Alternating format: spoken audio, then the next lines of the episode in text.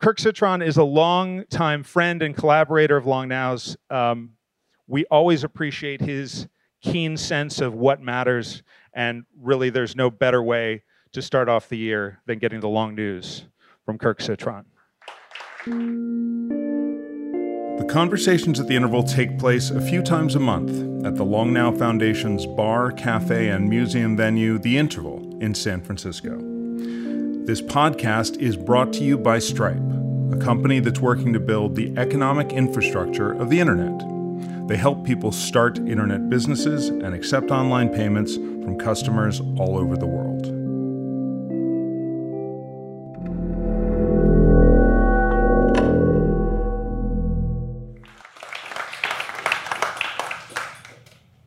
So here's a news story you might have seen this past August. Dozens feared dead in blasts at Chinese port. It was a catastrophe that wiped out a big chunk of a modern city. And if something like that can happen, it makes me wonder, how many of you think it's likely that global civilization will collapse in this century? And how many of you think it's likely that humanity will go extinct in this century? So we get a couple. Across the U S, this is how many people agree.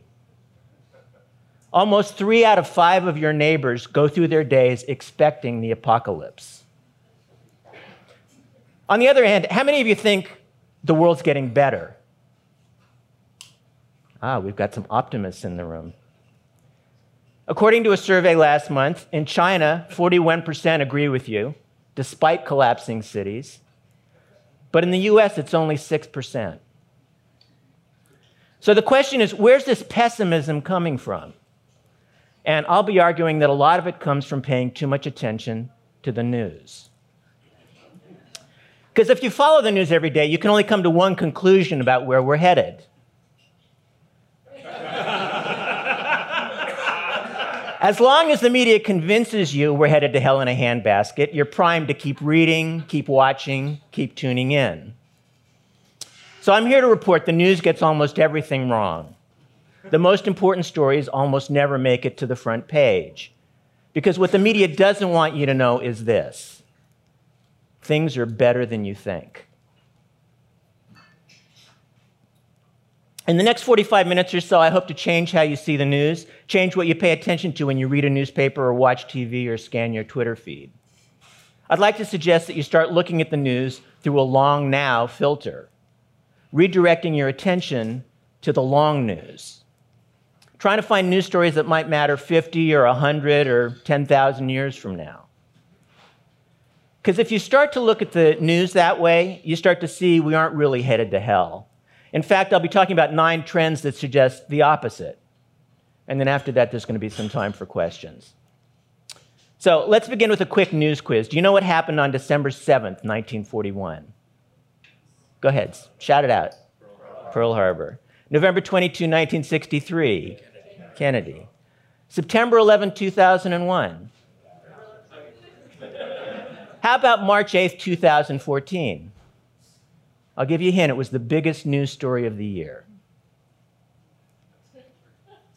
It was an airplane crash that killed two hundred thirty-nine people, and it got a huge amount of news coverage. I'm going to show how the New York Times covered it because they're less sensationalist than most. Here's day two, day three, day four. Look at how much of the front page they devote to the story. Don't get me wrong, I'm not saying it wasn't a tragedy. If you had family members on board, it would change your life forever. But for the rest of us, was this really the most important story in the world for more than a week? Was it really the most important news story of the year? It was on the front page for ten days, so the question is, why? Do you have any ideas? Sells papers. Fear. Fear. Mystery. Mystery. That's what I think. I think it, it, it was surprising. It was a mystery story. Where'd the plane go? Was there a conspiracy? And there is another reason, which is flying is number seven on the list of top ten fears. Just out of curiosity, how many of you are at least a little bit afraid when you get on a plane? So that's the beginning of my argument. If you believe what you see in the daily news, flying is terrifying.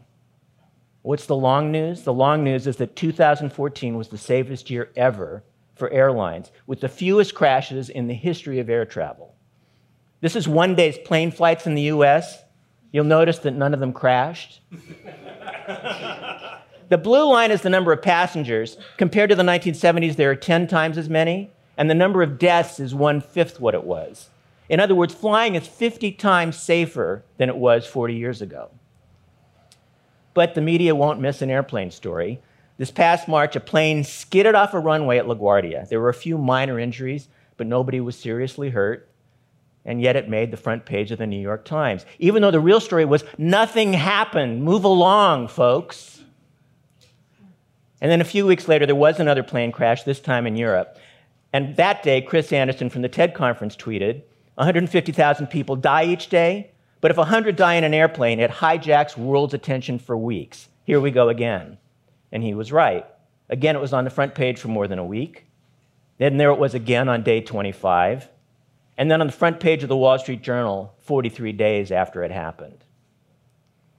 Okay, let's move on from plane crashes. Let's look at another story from a year earlier, April fifteenth, two thousand thirteen. Do you remember this one? Again, the biggest news story of the year.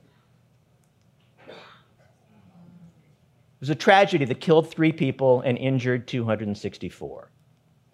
Now, I'm going to ask you to imagine two scenarios. First, you're at the finish line. You see the explosion. You see the aftermath. You watch as they take people to the hospital. Scenario two, you're at home watching the story on T V. You get sucked in, as we so often do, and over the next days, you watch the coverage for about six hours. Now I ask, between those two scenarios, who was more traumatized, people at the finish line or people watching on T V? From my argument, you, can, you might guess at the answer, but who thinks it was A? Who thinks it was B? That's the crazy thing. It was indeed B. People who were at home watching T V were nine times more likely to report acute stress. Watching the news was more, di- more disturbing than being there. So why did this story get so much coverage? Do you have any ideas about this one? Terrorism. Terrorism, fear of terrorism. I'd agree, fear of terrorism, which is really a subset of a deeper fear. Fear of dying, which is number two on the list of top ten fears. By the way, fear number one is what I'm doing right now, public speaking. So what's the long news? Things, here are things more likely to kill you than terrorism. You have a one in eighty-four chance of dying in a car crash during your lifetime. This is your risk of killing yourself. This is your lifetime risk of dying from poison or dying in a fall, and so on, and so on. Yes, planes do sometimes crash, not very often. There are lots and lots of ways to die. This is your lifetime risk of getting killed by a coconut or struck by lightning or getting caught in a fire. Tipping over a bookshelf or a T V set can kill you, or trying to get your soda out of a vending machine, or taking a selfie. This is your risk of being attacked by a shark, but it probably won't kill you. Only one out of five shark attacks is fatal. And what's your lifetime risk of dying in a terrorist attack? It's one in twenty million. You're four thousand times more likely to die in one of those very rare plane crashes and two hundred forty thousand times more likely to die in a car crash. Around the world, terrorism causes less than two percent of violent deaths. And violent deaths, while they get all the media coverage, are basically insignificant. Violence accounts for just one point one percent of deaths. Heart disease, stroke, cancer, kidney disease, accidents are all much higher on the list of killers. In other words, terrorism accounts for just a tiny, tiny fraction of all deaths. So let me ask, how many of you are worried you or someone in your family will become a victim of terrorism? Let me see a show of hands on this one. A couple. According to a C N N poll, again, just a few weeks ago, here's the percentage of Americans who are worried. fifty-one percent. Get a grip, people. So what I'm suggesting is that the attention we pay to the news media has costs. Here's a recent estimate. The war on terror has cost U S taxpayers nearly one point seven trillion dollars. And those costs will continue. Terrorism is now the public's number one policy priority, ahead of the economy. And by the way, this poll was taken almost a year ago, long before the more recent attacks in Paris and San Bernardino. The thing is, we're pouring enormous resources into fighting terrorism because we're terrified. And it's fueled by the news media. As Obama said recently, look, the media is pursuing ratings. If you've been watching T V for the last month, all you've been seeing is these guys with masks or black flags who are potentially coming to get you. It's important for us to keep things in perspective. This is not an organization that can destroy the United States. But the drumbeat will continue, because news is driven by ratings, and ratings are driven by fear. You can see that in the top news stories of two thousand fifteen, which were listed just a few weeks ago. Six of the top ten stories are about violence in one form or another, covering terrorism from Paris to San Bernardino, or gun violence from Baltimore to Charleston. And the rest of the top stories are about things we're encouraged to be afraid of, from refugees to climate change, to a changing society, to Republicans. It's not an accident that the news media chooses these stories. The thing is, we're actually wired to respond to threats. We're fascinated by bad news, and we tend to ignore good news. Last year, a news site in Russia decided to print only good news for a day. You know what happened? They lost two-thirds of their readers. Nobody in journalism is going to try that experiment again in a hurry. Fear is what turns us into a captive audience, hooked on the next shocking story they'll bring us tonight at eleven. That's the real media bias, not liberal or conservative, but if it bleeds, it leads. So in the face of that, how do you figure out what's really going on? How do you find the long news? Well, I have three suggestions. First, when you see a news story, ask yourself this question: will this matter a year from now? You'd be surprised by how seldom the answer is yes. And even more so if you ask the long now question: will this matter ten thousand years from now? Second, as Michael Shermer suggests, follow the trend lines, not the headlines.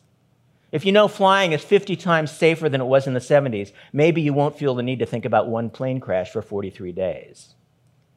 And third, don't get caught up in the cycle of fear. Shutting down the city of Boston for a week-long manhunt might have been overkill, don't you think? Just because a story's on the front page doesn't mean it's important. I'd like to suggest that you look for the long news, stories that give you clues about trends, show you where we're headed, might even help you predict the future. In the late fifties, there was an artist named Arthur Radbaugh who drew his predictions. He missed on some. We still don't have flap-wing fly cars, and so far we don't have mining on the moon. But even so, things are better than you think. And I'm going to take the rest of my time to show you why I believe that. I'm going to share some news stories that illustrate, or at least suggest, nine trends. So let's turn to the first trend.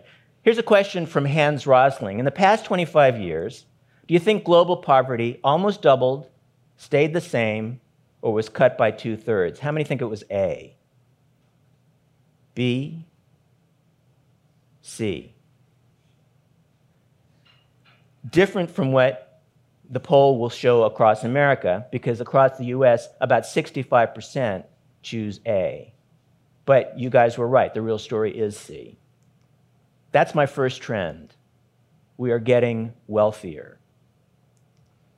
Globally, we've lifted about a billion people out of extreme poverty in the last fifteen years.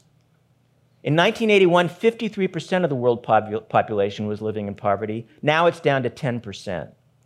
And that decline in poverty really started two centuries ago. This chart is from Max Roser's amazing project, Our World in Data. Looking backwards, if you were born in eighteen twenty, you had a ninety-four percent chance of living your entire life in poverty. Looking forward just fifteen years from now, poverty is projected to drop to under five percent of the global population. And the global middle class keeps growing. It's now nearly a billion strong. We've made enormous progress, but that isn't what gets reported. As I'm sure you've noticed, most of the economic news in the past decade has been about the terrible state of the economy. Even this past summer, we were seeing a lot of headlines like this: eight signs a global market crash is imminent. Here's the long news. The most recent recession was just a blip.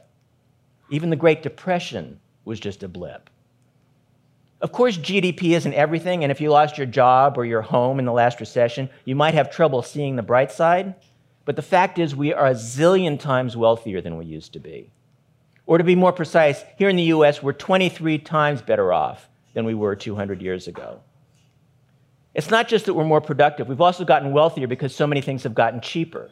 This is the cost of lighting as we went from candlelight to whale oil to electricity, which is why our world looks like this at night. In the fifteen hundreds, a peasant would have had just one shirt, two at the most. Why? Because they were so expensive. Before automation, making a shirt took four hundred hours of spinning, seventy-two hours of weaving, and seven hours of sewing, which meant shirts cost the equivalent of three thousand five hundred dollars. By nineteen sixty, the average American could buy twenty-five pieces of clothing a year, which cost them ten percent of their income. Now we buy sixty-eight items, and it only takes three percent of our income. In other words, you get three times as many items for a third of the cost. In nineteen fifteen, it took two years of work to buy a new car. Now it takes about six months. A wall-to-wall television used to be a science fiction fantasy. Now, not only does it exist, but the cost of big-screen T Vs keeps falling. When the first fifty-inch T V came out, it cost about twenty thousand dollars. Last year at Walmart, you could get one for two hundred eighteen bucks. And while things have been getting cheaper, work has been getting easier. Most work used to be backbreaking because most people had to work on farms. This is the share of the labor force working in agriculture. It used to take seventy-five percent of the population to feed us. Now it takes less than two percent. And as recently as a century ago, the second most common job title after farmer was domestic worker. Because before washing machines, simply doing the laundry for an average family took two days a week. So goods are cheaper, labor is, more, is less laborious, and though it may not feel like it, we're working fewer hours a week than ever before, about thirty hours less everywhere in the developed world. As Henry Blodgett notes, to summarize human progress over the past one hundred fifty years, we saved ourselves around thirty hours of work per week, and we now spend those hours watching television. Now, as I've been talking, I'm sure you've been thinking of a counter-trend. There's been a lot of discussion about income inequality, summed up in this headline, poverty's falling faster than ever, but the one percent are racing ahead. But who is the one percent? Well, if you make more than thirty-two thousand four hundred dollars a year, like the average U S school teacher or delivery driver, you're in the top one percent globally. Okay, let's move on to our second trend. We're getting healthier. In the past century, we've cut the rate of deaths in half, mostly by eliminating a huge percentage of infectious diseases. More of us are dying today of cancer and heart disease because we're now living long enough to get them. There are signs of this progress everywhere. There's been a dramatic fall in measles. We've almost wiped out polio. In fact, today, children in sub-Saharan Africa are more likely to survive to age five than English children born in nineteen eighteen. And modern medicine keeps producing miracles. Here are a few just from this past year. There's now a stem cell therapy to reverse multiple sclerosis. A nanorobots trial began in humans. It targets leukemia cells without harming healthy tissue. They found that ultrasound can restore memory in mice, mice with Alzheimer's. Of the mice that got the treatment, seventy-five percent got their memory back. Another experiment with mice reported just a few weeks ago, gene editing completely cured muscular dystrophy. And researchers are closing in on printing a three D heart valve. Donor shortages could be a thing of the past. Here's a gadget that tests for age using an iPhone. There's a new drug that's one hundred percent effective at preventing H I V. Finally, less than a year after it was one of the scariest stories in the news, we seem to have found a cure for Ebola. But if you just pay attention to the front pages, this might have been the most widely reported health news story of two thousand fifteen. Bacon, ham, and sausages, as big a cancer threat as smoking. Um, not so much. The long news is you can eat bacon every day, and your lifetime risk of colon cancer may go from five percent to six percent. Not quite as good a headline. Still, there are a few negative health trends to keep an eye on. In the U S, guns are now killing as many people as cars. The toll of traffic accidents is rising in poor countries. Global cigarette consumption is climbing. Cigarettes still kill about five million people a year. Plus, smoke from cook stoves is killing almost as many people as cigarettes. Indoor air pollution is putting three billion people at risk of an early death. And obesity is still on the rise. It can cut fourteen years off your lifespan. Believe it or not, it's now killing three times as many as malnutrition. So if you care about global health, there's still work to be done. I mentioned a while ago that we're now living long enough to get cancer and heart disease. That's our third trend. We are living longer. In Roman times, the average life expectancy at birth was about twenty-two years. You might live longer, but you had to be lucky. By nineteen hundred, the average life expectancy at birth had gone way up. Now it was about thirty. But since nineteen fifty, life expectancy has gone from forty-seven to seventy for everyone on the planet. In the U S, it's approaching eighty. It's eighty-three in Japan. Here's another way of looking at it. Compared to a century ago, each of us has now been granted more than two lifetimes. Meanwhile, the number of centenarians has doubled.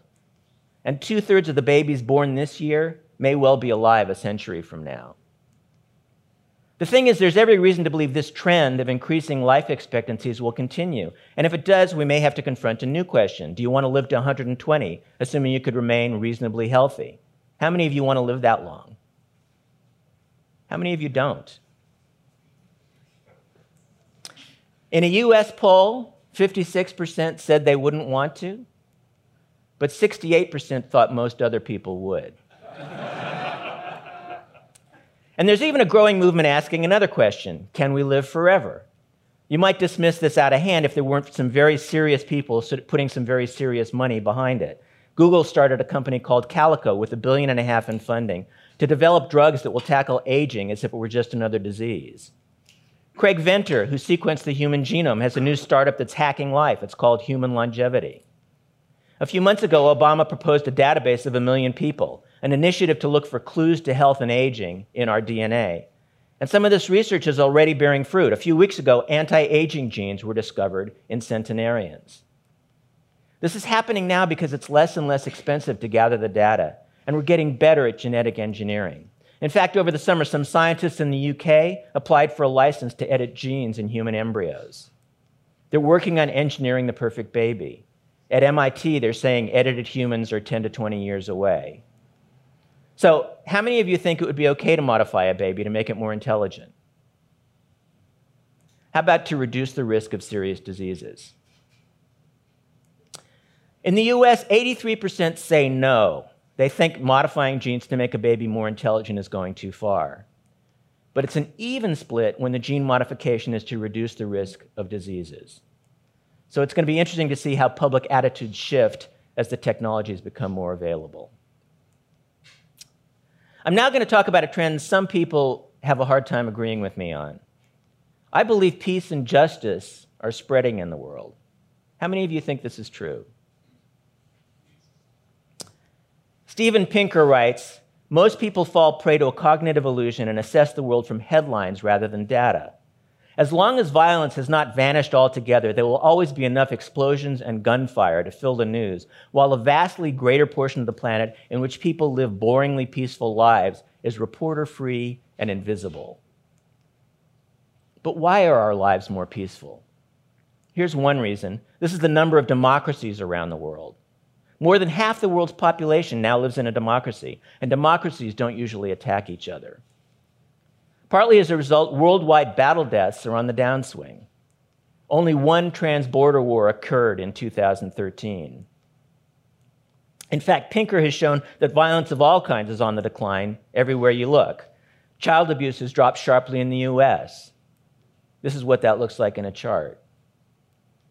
Gun violence is at the lowest levels since the sixties. This is part of why we find violence so shocking today and why the news media reports on it wherever it occurs in the world. Of course, there are conflicts over religion, over ethnicity, over concepts of right and wrong. Neo-Nazi activity is on the rise. There are also hate crimes against Muslims and Christians. One of our leading presidential candidates has called for barring Muslims from entering the U S Saudi Arabia recently held an all-male women's rights conference. I hope they discuss this. The U N reveals alarmingly high levels of violence against women. More than one in three women worldwide has experienced physical violence or rape. But despite these ills, and many others, I'd argue we're slowly making progress. In areas like gender, rape has declined about twenty percent in the U S in the past decade. The number of women lawmakers globally has doubled. And this is the world's percentage of women in executive roles, legislators, senior officials, and managers. Slow, but progress. Finally, the gender wage gap has been cut in half. But the bad news is that may be partly because of men's declining wages. What about race? Well, in the U S, racism is actually waning. A recent study shows that every generation of Americans has grown more tolerant of people with views and lifestyles that differ from their own. With one exception, Americans are less tolerant of people with racist beliefs. Here's the decline in segregationist attitudes. Blue is the percentage of whites who say they would move if a black family moved next door. And as for gay rights, this map shows where homosexuality is illegal. In the countries marked in black, it still gets you the death penalty. And yet Ireland, one of the most Catholic countries on earth, just voted to change their constitution to make gay marriage legal. And in the U S, most Americans and the Supreme Court now support same-sex marriage. As I'm sure you'll agree, these developments would have been unthinkable as recently as a decade ago. Okay, we've looked at trends in wealth, health, longevity, and social justice. Now I want to talk about what we're doing to the planet.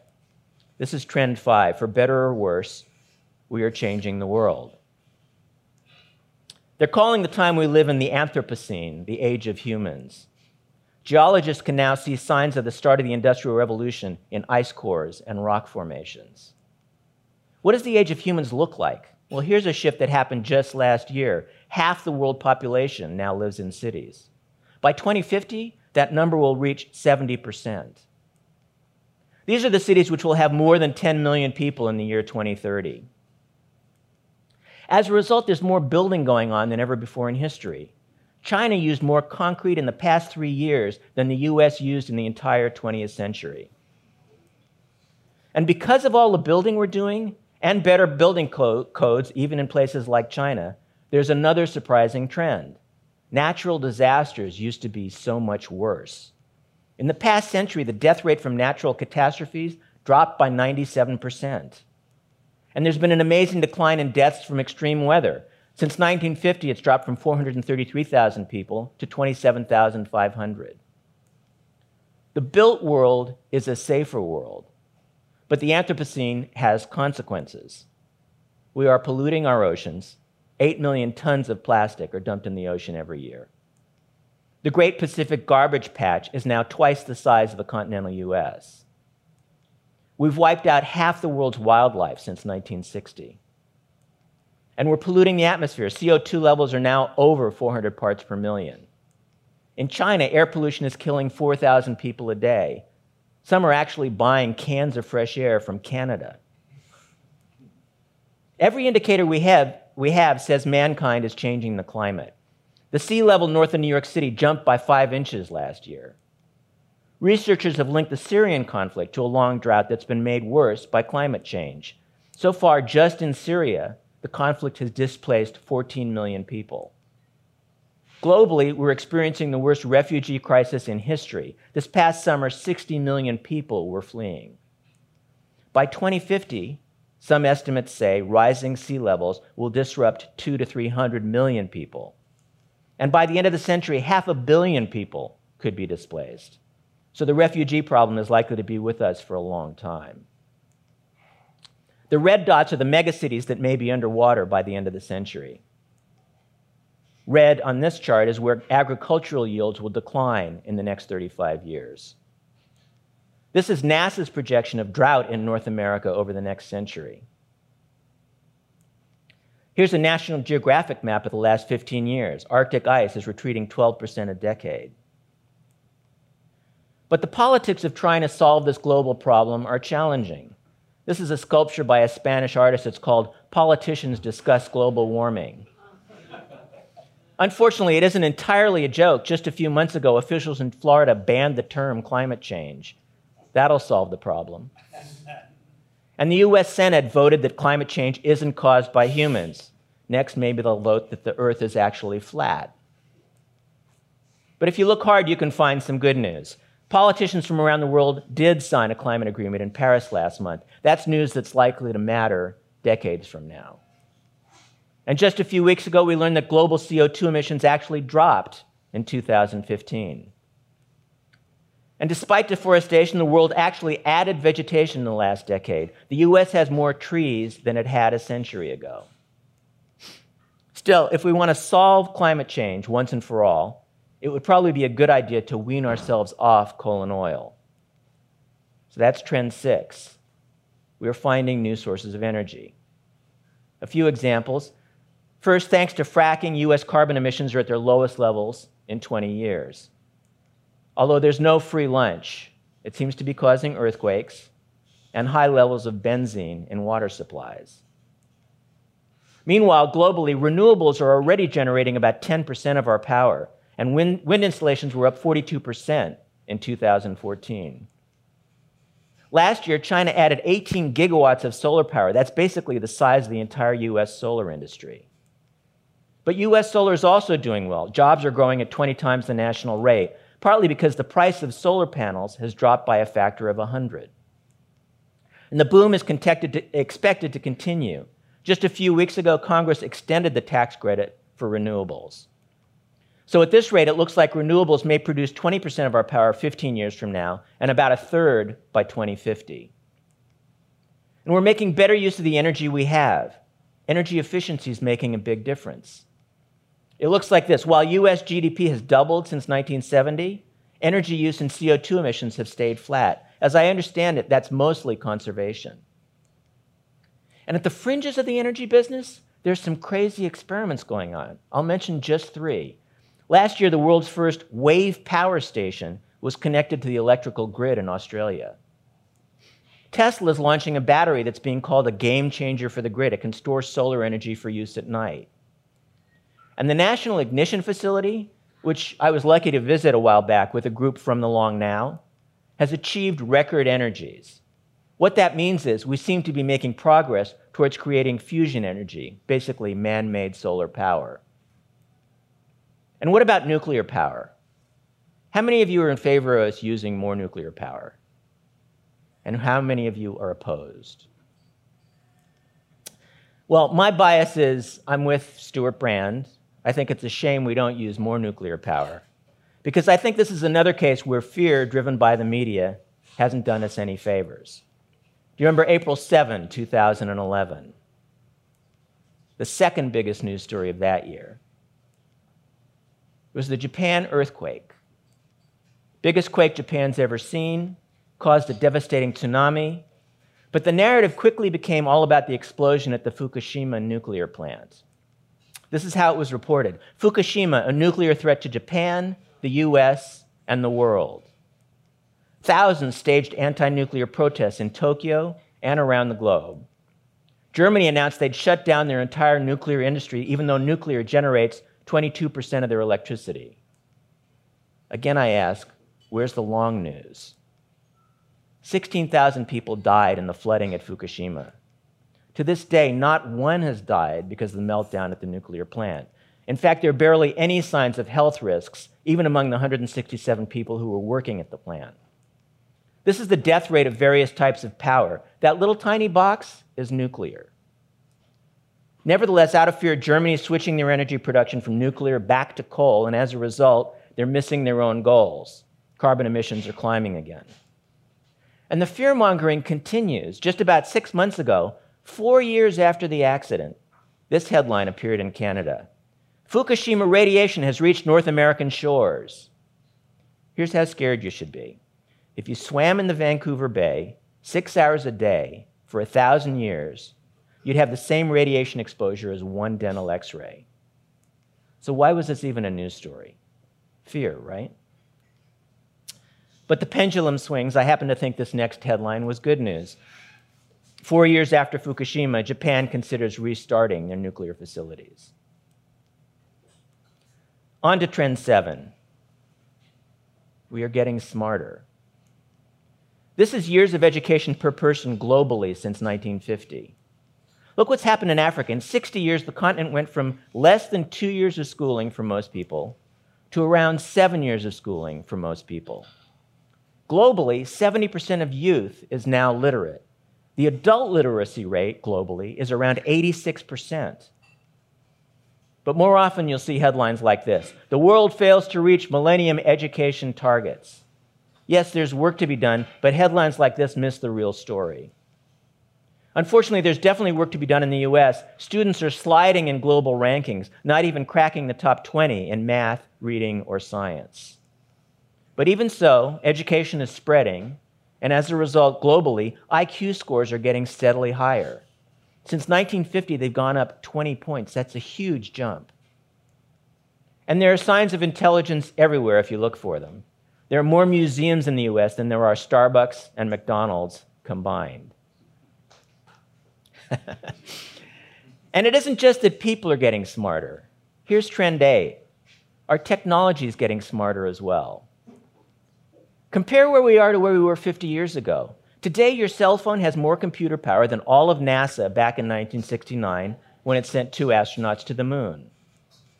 What that means is, in Africa today, a Maasai warrior on a smartphone has better access to information than the president did just fifteen years ago. And that Maasai warrior probably does have a phone. Cell phone ownership in Africa is approaching U S levels. There are now more mobile devices than people in the world, so that today more people have access to cell phones than toilets. We take this kind of progress for granted, but it raises a real question. How has this happened? Well, here's a photo from nineteen fifty-six. I B M ships a five megabyte hard drive. But then came Moore's Law. As Kevin Kelly says, five hundred years ago, technologies were not doubling in power and halving in price every eighteen months. This is what that means. In nineteen fifty-six, a gigabyte of storage cost ten million dollars. Now it's under nine cents. What does that look like? Literally, it looks like this. This is the evolution of the game character Lara Croft from nineteen ninety-six to last year. The game machine you have at home today is literally millions of times better at rendering the character in real time. It used to take hundreds of people to create a computer-animated film. This clip was made by one artist in Australia working by himself. Computing power is exploding. Information is exploding. Today, the world's data is doubling every two years. And a lot of that data is images. Consider this. This is the number of cameras sold worldwide. This is what happens when you include the cameras in cell phones. The bar is in yellow. Actually, it looks like this. And what about video? All of Hollywood now produces about one thousand hours of film every year. That's how much video is uploaded to YouTube every hour. All that information spreading. These are devices connected to the internet. And this is how quickly the internet is adding users. This is an image of part of the internet, and this is an image of part of the human brain. And this is the remarkable thing reported back in two thousand twelve. All the digital data in the world is now equivalent to one human brain. Another way of saying it, all the computers in the world put together can now run as many calculations per second as the number of nerve impulses that happen inside your head. But remember, computing power is doubling every year. So computers will be able to match all of mankind by the year twenty forty-five, thirty years from now. Artificial intelligence is already making big strides. Some recent examples, Google scanned ten million video thumbnails, and the computer figured out all on its own that a bunch of them were images of cats. Another program now outperforms humans in image recognition. It can tell the difference between a Pembroke corgi and a Cardigan corgi. I can't. Meanwhile, Skype will translate speech in real time while you're on a conference call. It knows fifty languages so far. And without any instruction, a computer taught itself to play video games. It can already beat almost any human. This past summer, another computer taught itself to play chess at the master level. What about interfaces between humans and machines? Yes, there's the Apple Watch, but there are even closer connections. Last summer, a paralyzed man was given a prosthetic hand that can feel. A man controls his bionic leg with his thoughts. Another man controls a cybernetic hand, again with his thoughts. And this is a more recent example from a few months ago. He's controlling it with his brain. A paralyzed woman has flown a fighter jet simulation using only her mind. Scientists are reading dreams using brain scans. By wiring you up, they can now get information about what's going on inside your head, even what you're looking at. On the left, what the person is looking at, and on the right, what the computer reconstructs from brain scans.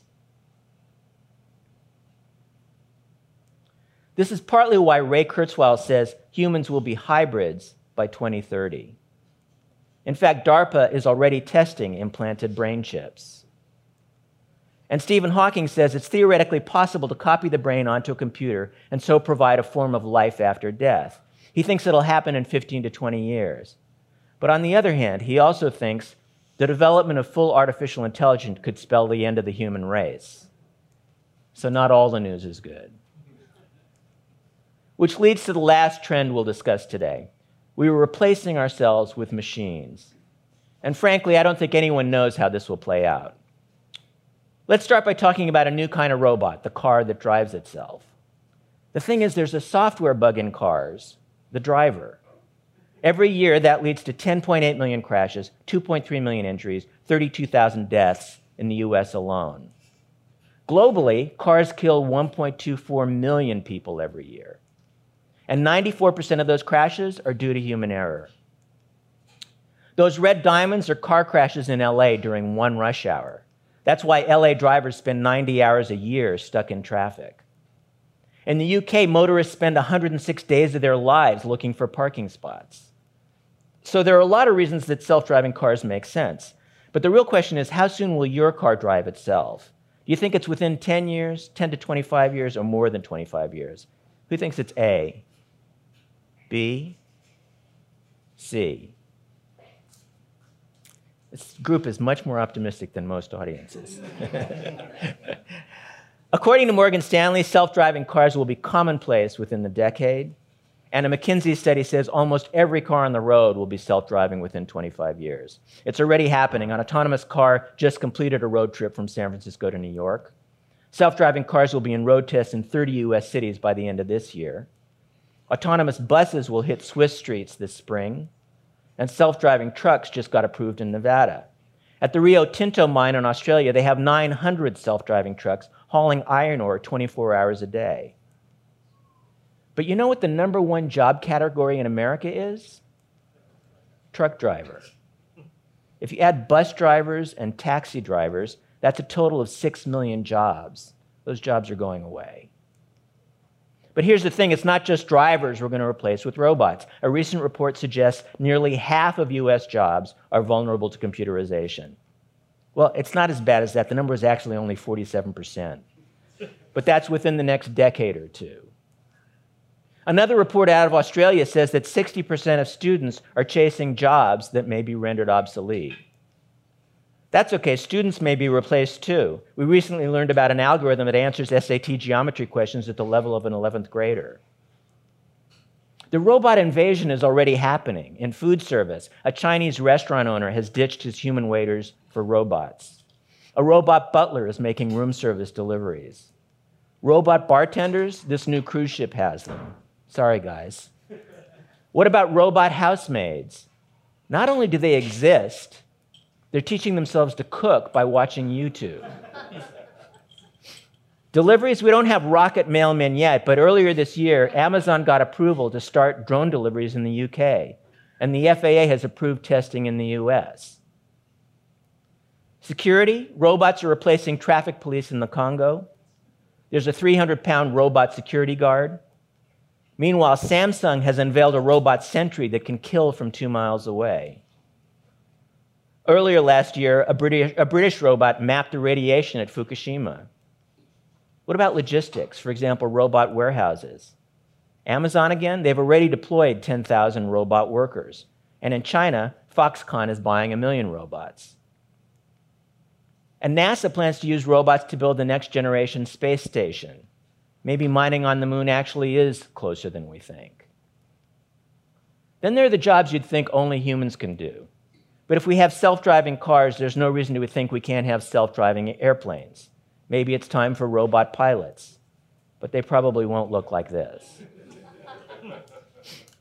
Why hire a lawyer when computers are cheaper?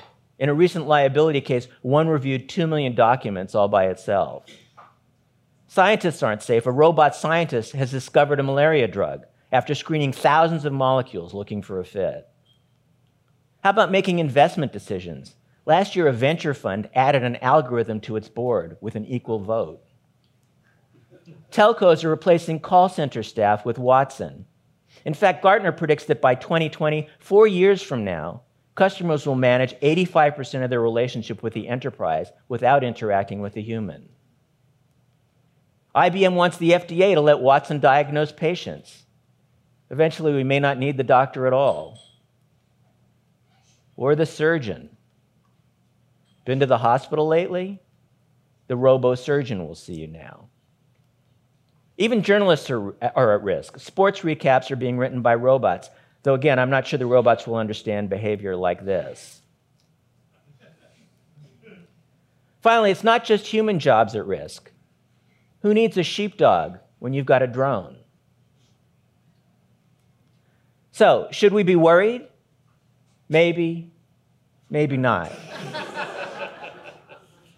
But more seriously, think about the seventy-five percent of the population that used to work on farms. All of them found new jobs. A Deloitte study looking at one hundred forty years of data says technology has created more jobs than it has destroyed. And there's one sure way that humans can stay employed. Building robots. Robotics is now the fastest growing industry in the world, and it's on track to be the largest in a decade. But still, a lot of people believe this time is different, that humans will be replaced faster than we can create new jobs. So what happens then? Jan Tallinn, one of the founders of Skype, says, in the long run, we should think about how to organize society around something other than near universal employment. And Mark Andreessen, who invented the first web browser, has written, posit a world in which all material needs are provided free by robots. Imagine six or ten billion people doing nothing but arts and sciences, culture and exploring and learning. What a world that would be. If any of you has a good idea about how to accomplish that, the world wants to know. So I've talked about nine trends, and now I'd like to make a prediction. My prediction is simply that all of these trends will continue. That's the long news. You'll find it in the trend, trend lines, not the headlines. Because the headlines will just keep focusing on the same fear-driven stories that get you to keep reading. In September, the Wall Street Journal put the Malaysia Airlines story back on the front page when part of the plane was found five hundred nine days after the crash, and again on day five sixteen, as if, again, as if this was one of the most important things going on in the world. Maybe this relentless focus on the negative is why people tend to be discouraged about our progress. Here's a drawing from nineteen hundred of what the year two thousand might hold. As Peter Thiel put it, we were promised flying cars. All we got are one hundred forty characters. Well, we may not have flying cars, but as of about a month ago, we have jetpacks. We live in amazing times. Here's a quote from Warren Buffett that sums it up. Throughout my lifetime, politicians and pundits have constantly moaned about terrifying problems facing America. Yet our citizens now live an astonishing six times better than when I was born. The prophets of doom have overlooked the all-important factor that is certain. Human potential is far from exhausted. We are not natively smarter than we were when our country was founded, nor do we work harder. But look around you and you see a world beyond the dreams of any colonial citizen. Now, as in seventeen seventy-six, eighteen sixty-one, nineteen thirty-two, and nineteen forty-one, America's best days lie ahead. So to sum up, if you remember just one thing from my talk, I hope it's this. No, not this snow melter with twin power plants and flame-throwing jets, even though the chalkboard robot thinks that would be awesome. Seriously, what I really want you to remember is this. Things are better than you think. Thank you very much.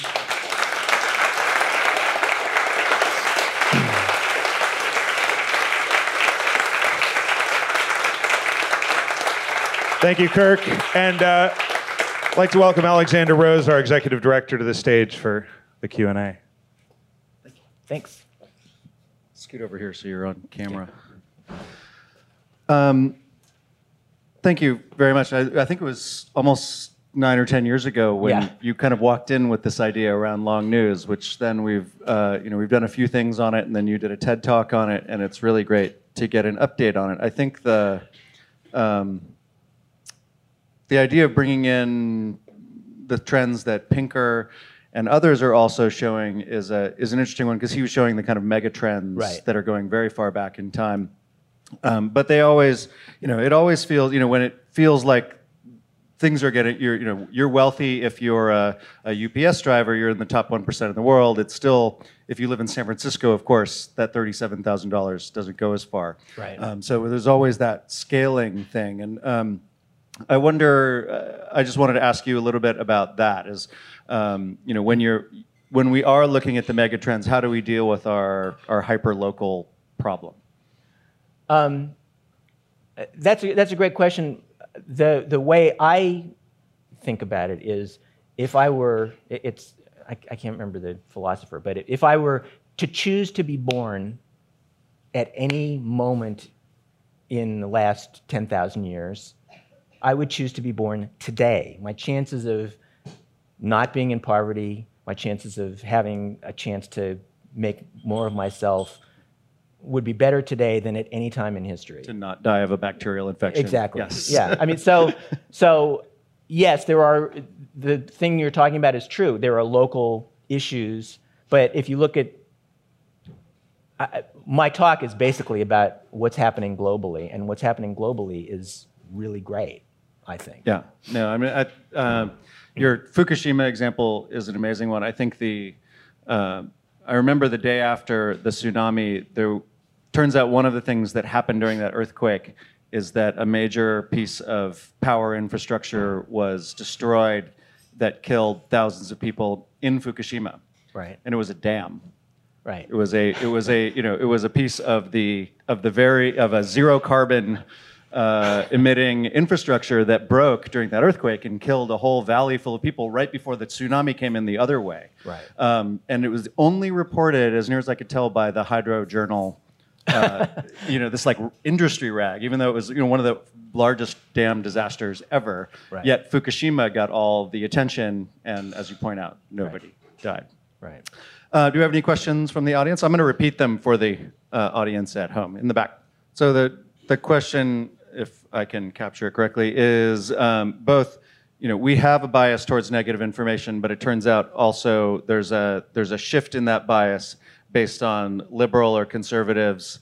And are you saying that the, the conservatives were more triggered by negative information? Was that that study that you were pointing to? Yes. Okay. Yes, and, and, and actually there's a whole body of academic literature that, that's, that's really substantiating this. Okay, and so yeah, so how, I, how does that fit into this? I, I, think that's a, that, I think that's really interesting. I've read some of it, but I'm not an academic and ha I'm not up on all those studies. But the, the part that I have read about Is, does have to do with we're we're much faster at seeing threats than we are at seeing things that aren't threats. So th it, that is wiring. That's just be, and it makes sense. It's like if you come around a corner and there's a stick on the ground and you think it's a snake, that isn't a big risk. But if it's a snake and you think it's a stick, you know, that would be a mistake. So we're kind of biased towards seeing things as threats quickly and re reacting viscerally to that. That's, but that's as much as I know about it. That, some of the other stuff that you talked about, I, I'm, I'm not familiar with. And I think it's an interesting point. I think what is very odd is that I don't think there's anyone in this room, if you really thought about your day-to-day life, would trade life in the good old days, whether it right. was fifty years or a hundred years ago, if you went through what that daily life was like. Right. Yet that good old days notion still pervades, and we still... You know, as you pointed out in the in the statistics, we're we're looking for. Most people are thinking the future is this much more dismal place when right. all evidence is to the contrary. And, right. Um, I, I wonder what you think some of the motivations are for that. I, I wonder if, you know, is it a, is it good for humans to think the future is bad because we will constantly try and make it better? Is that a good thing? You just blew my whole talk.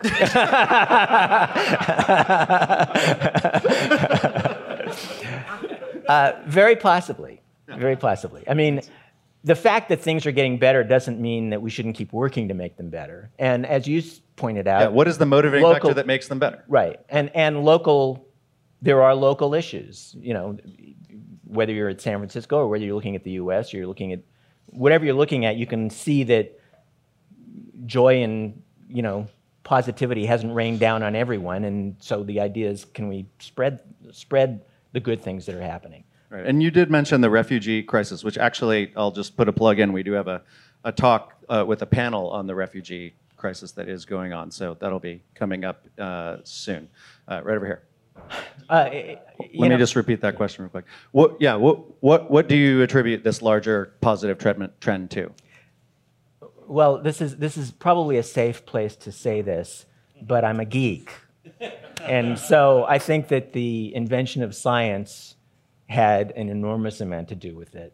And if, if you look at, you know, there were ten thousand years of history where most of the trends didn't go up very much, and then about two hundred or two hundred fifty years ago when science came along, things have been getting better since. So, you know, I'm, I probably also think capital markets help. I, I, there are other things that, that help, but I'm, if I had to pick one thing, it'd be, it'd be the invention of science.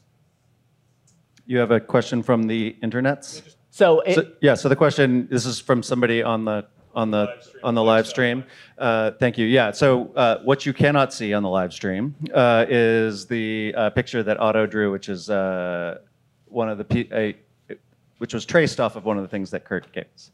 Uh, which is it, it's just a uh, it's it's a uh, cartoon that was in late fifties, early sixties. A guy named Arthur Radbaugh had this series called Closer Than We Think, and he was drawing his predictions of what the future looked like. And if you Google Arthur Radbaugh images, uh, you'll you'll see a lot of them. There's there's fifty or sixty that are very cool. He's he's just. We'll put that in Twitter so they yeah. can spell it. Yeah. Well, and I think what's also interesting about these things, and so in fact, I have mm. a, I have a little collection of books on these shelves behind my desk that. Um, are all uh, books of bad predictions. And what's the most interesting thing to me about that is there are no books of good predictions. Ah, uh, interesting. So predictions that came true are not interesting to people. They're not, uh, you know, they're, Arthur Radbaugh, because when, yeah. when they come true, everyone's like, of course that came true. Right. But when it's, you know, when it's the jetpack thing, everyone's like, why don't we have jetpacks? Right. So, yeah. All right, over here. So the question is, uh, do all these trends actually make us happier? You know, I don't, I haven't actually looked into that, and I haven't seen research on that.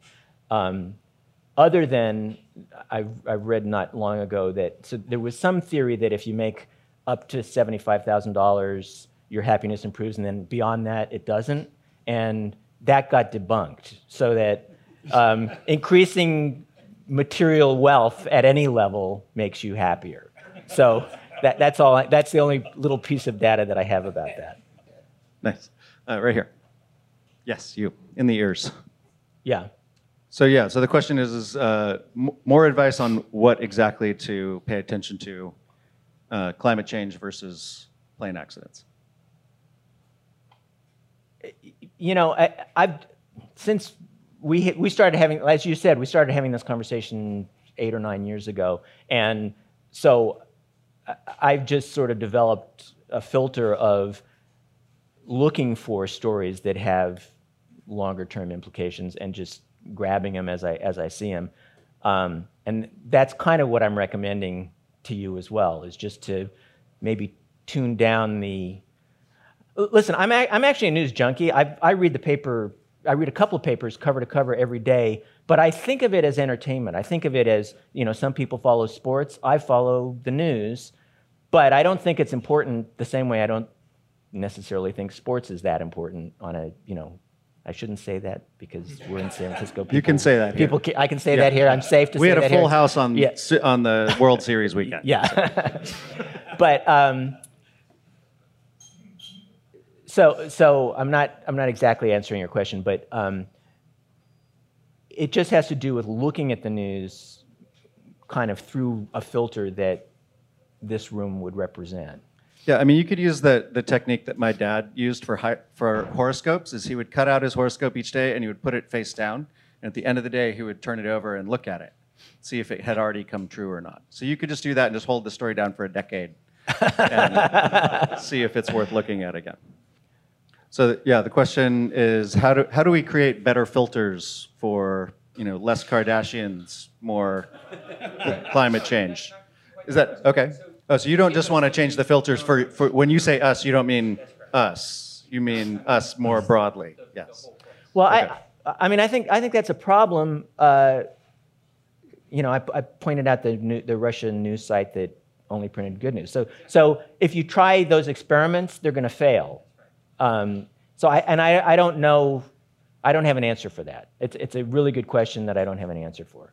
Doesn't education play a part in this? Yeah, edu Education is a good answer. That does help. Do we have any? Well, we have lots of questions over in the bar. Sorry, I haven't looked over here. Uh, yes. Uh, so I, I noticed on your bio you were in advertising. Yes. What role does advertising, which always wants to sort of tell a good story, play in changing that business model? Do, does yeah. It make so yeah. What you, Kirk has a has a long history in advertising, uh, and what role does that have to play? I. I tell stories from an optimistic point of view. That's Unless there's a part of your body that doesn't smell good. Right. Yes. Then you, then you say never negative things. Marty. So let me just grab that question. So what are your... Actually, I, I don't think I can repeat that question very well. How about you ask that question again? What are your projections about social cohesion going forward versus atomization and solipsism, where people just are self-contained, self-satisfied, and the social fabric disappears? You know, Marty, that's a great, great question that I don't really have an off the top of my head answer to. Um, I think, I think it's going to be, you know, we were talking about, you know, kind of push-pull. I think both both things. You're going to see more of both things, and I would hope that it would end up in a place that we all like, but I'm not sure that it will. Uh, you know, the the last stuff I was talking about, about um, robots taking jobs or machines taking jobs, I'm worried about that because there are some people who are saying it's not going to happen as fast, or, you know, we're going to replace jobs with other jobs, or people working with computers will, will solve, you know, there'll be plenty of jobs working with computers. I'm not sure that's true. And so I, I worry about that because I'm not sure that we can make that societal transition as easily as one would hope. And speaking of those societal transitions, um, you know, we're coming up on one, depending on who you ask, somewhere in the next thirty to fifty years where the world's population will start declining for the first time as a global trend, um, and it's already doing that in the developed world. Do you, Where, where, does, where does that fit into the long news? I mean, there's, that's, a, that's a fundamental change of the last ten thousand years of humanity. Uh, well, I, I mean, I think we're going to test the limits of what this planet can hold before we get there. So, yeah, the projections are that we'll get to maybe not, I've seen nine as a number. That's still, you know, nine times as many people as we had thirty years ago. So I, I think we're going to test the upper limits. Before, coming down is a good thing. Um, well, it, it kind of is, except for the fact that, I mean, that means that all those people that are left are, are globally older, and generally older people are not big contributors to society, and we've never lived in a world where there's less customers. All, all economies generally are based on growth. So I think there's a, there's a fundamentally different world than the one that we have lived in, literally. I mean, there's a couple moments like the Black Plague where we didn't have increasing yeah. populations, but it's... Um, I, I question a couple of your premises in there, though. I, I think older populations do not not contribute. I, I don't think well, it's true that... Right older, now, less, I would say. Right. Uh, not true economically. If you look at where money is being spent, over over fifty spends a lot more than under fifty. Well, is that because of healthcare? Uh, that's a good question. I'm not sure the answer. I'm not sure the answer to that. I don't. Okay, so uh, sorry, we'll, we'll take we'll, we'll take one more from the bar area over there. So the, yeah, the beginning of the talk were all the trends that were getting better, and the end of the talk was all the things that are actually long-term negative trends. And yeah, is there a symbiosis between those two things? Um, you know, I'm I'm short-term an optimist, and I'm long-term an optimist. Um, I, I don't think global civiliza civilization is going to collapse. I don't think humanity is going to go extinct. Um, I, I'm probably less worried about global warming than I probably should be, because uh, I think we're going to figure it out either through market forces or through technology. Um, I could be wrong about that, but uh,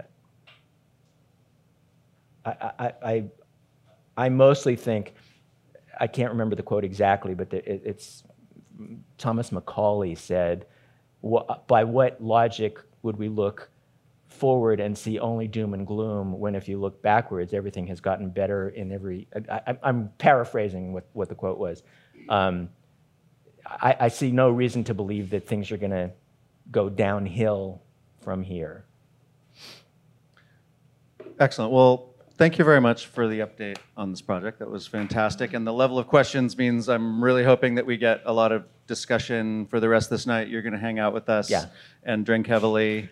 and, uh, and then I want to make sure you get one of our challenge coins as a speaker here. Yes. Thank you very much. And thank you all. Really appreciate it.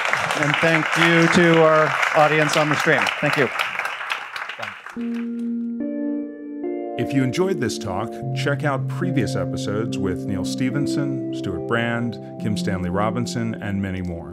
Find them on Apple Podcasts, SoundCloud, or wherever you like to listen. The Long Now Foundation is a member-supported nonprofit dedicated to fostering long-term thinking and responsibility. Long Now members make everything we do possible. Learn more at long now dot org.